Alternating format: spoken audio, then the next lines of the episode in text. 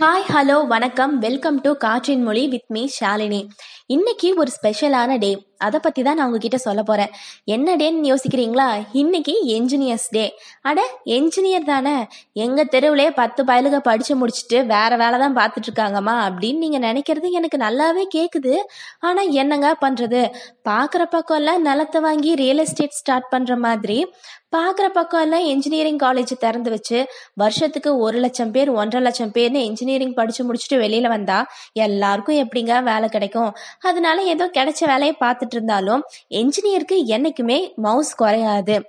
Okay இத்தனை லட்சம் பேருக்கு எப்படி என்ஜினியரிங் படிக்கணும்னு தோணுச்சு? இந்த என்ஜினியரிங் ஆர்வம் எப்படி எல்லாருக்கும் வந்துச்சு அப்படின்னு கொஞ்சம் யோசிச்சு பார்த்தீங்கன்னா இந்த செவன்டிஸ் எயிட்டிஸ்லலாம் என்ஜினியர் அப்படிங்கிறவருக்கு ரொம்ப பெரிய மதிப்பும் மரியாதையும் எங்கே போனாலும் இருந்துச்சு. ஒரு பேங்க் எம்ப்ளாயிக்கும் ஒரு கவர்மெண்ட் ஆஃபீஸருக்கும் எந்த அளவுக்கு மரியாதை கொடுப்பாங்களோ அதே அளவுக்கு மரியாதை ஒரு என்ஜினியருக்கும் எங்கே போனாலும் கிடைக்கும். அந்த மதிப்புக்கும் மரியாதைக்காகவுமே தன்னோட குழந்தைங்கள என்ஜினியர் ஆக்கி பார்க்கணும் அப்படிங்கிற ஆசை பல பெத்தவங்களுக்கு இருந்துச்சு. குழந்தைங்களுக்கு என்ஜினியர் ஆகணுங்கிற கனவு இருக்கோ இல்லையோ ஆனா அவங்கள பெத்தவங்களுக்கு அவங்கள என்ஜினியர் ஆக்கி பார்க்கணும் அப்படிங்கிற கனவு ரொம்ப ஸ்ட்ராங்காவே இருந்துச்சு. தமிழ்நாட்டில் டூ தௌசண்ட் ஃபைவ்க்கு அப்புறமா தான் என்ஜினியரிங் காலேஜஸோட எண்ணிக்கை கொஞ்சம் கொஞ்சமாக அதிகமாகிட்டு இருந்தது. அதுக்கு முன்னாடி வரைக்கும் ஒரு என்ஜினியரிங் சீட் வாங்கணும் அப்படிங்கிறது கொஞ்சம் கஷ்டமான காரியமாக தான் இருந்தது. ஆனால் ரெண்டாயிரத்தி ஐந்துக்கு அப்புறமா ஒரு என்ஜினியரிங் சீட் வாங்கணும் அப்படிங்கிறது அந்தளவுக்கு ரொம்ப கஷ்டமான காரியம் இல்லை கொஞ்சம் சுலபமான காரியம்தான் அப்படிங்கிற மாதிரி ஆயிடுச்சு. அதனாலேயே என்ஜினியரிங் படிக்கணும் அப்படின்னு ஆசைப்பட்டவங்க எல்லாம் அதில் ஜாயின் பண்ண ஆரம்பித்தாங்க காலேஜஸோட எண்ணிக்கை அதிகரிக்க அதிகரிக்க அதில் ஜாயின் பண்ணுற ஸ்டூடெண்ட்ஸோட எண்ணிக்கையும் அதிகமாகிட்டே போச்சு. நான் முதல்லயே சொன்ன மாதிரி ஒரு என்ஜினியருக்கு போகிற பக்கம்லாம் மரியாதை கிடைக்கும் அப்படிங்கிற அந்த ஒரு மென்டாலிட்டி தான் நிறையா பேர் என்ஜினியரிங் எடுக்க வச்சிருக்கு.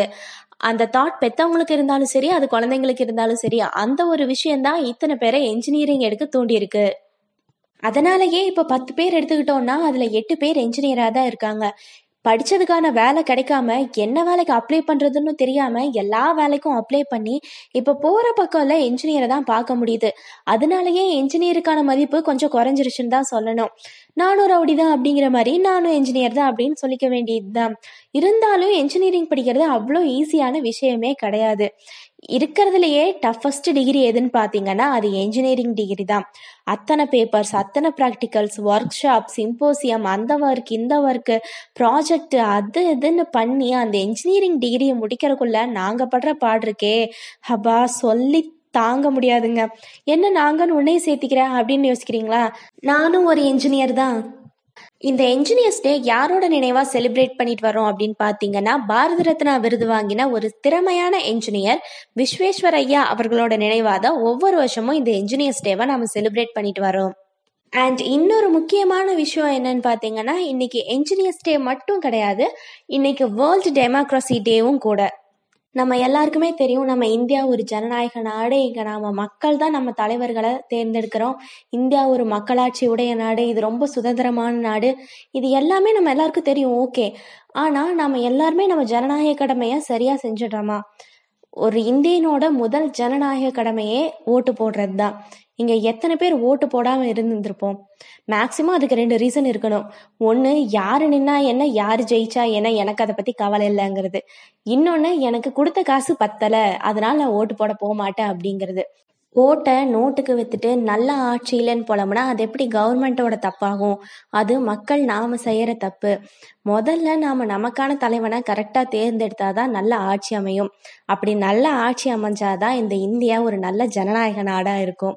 இனிமே நாம நல்லது செய்யலைன்னா கூட பரவாயில்ல ஆனா முடிஞ்ச அளவுக்கு கெட்டது செய்யாம இருப்போம். ரெண்டாயிரத்தி இருபதுல இந்தியா வல்லரசாகும் அப்படிங்கிற கனவு வெறும் கனவாகவே போயிடுச்சு.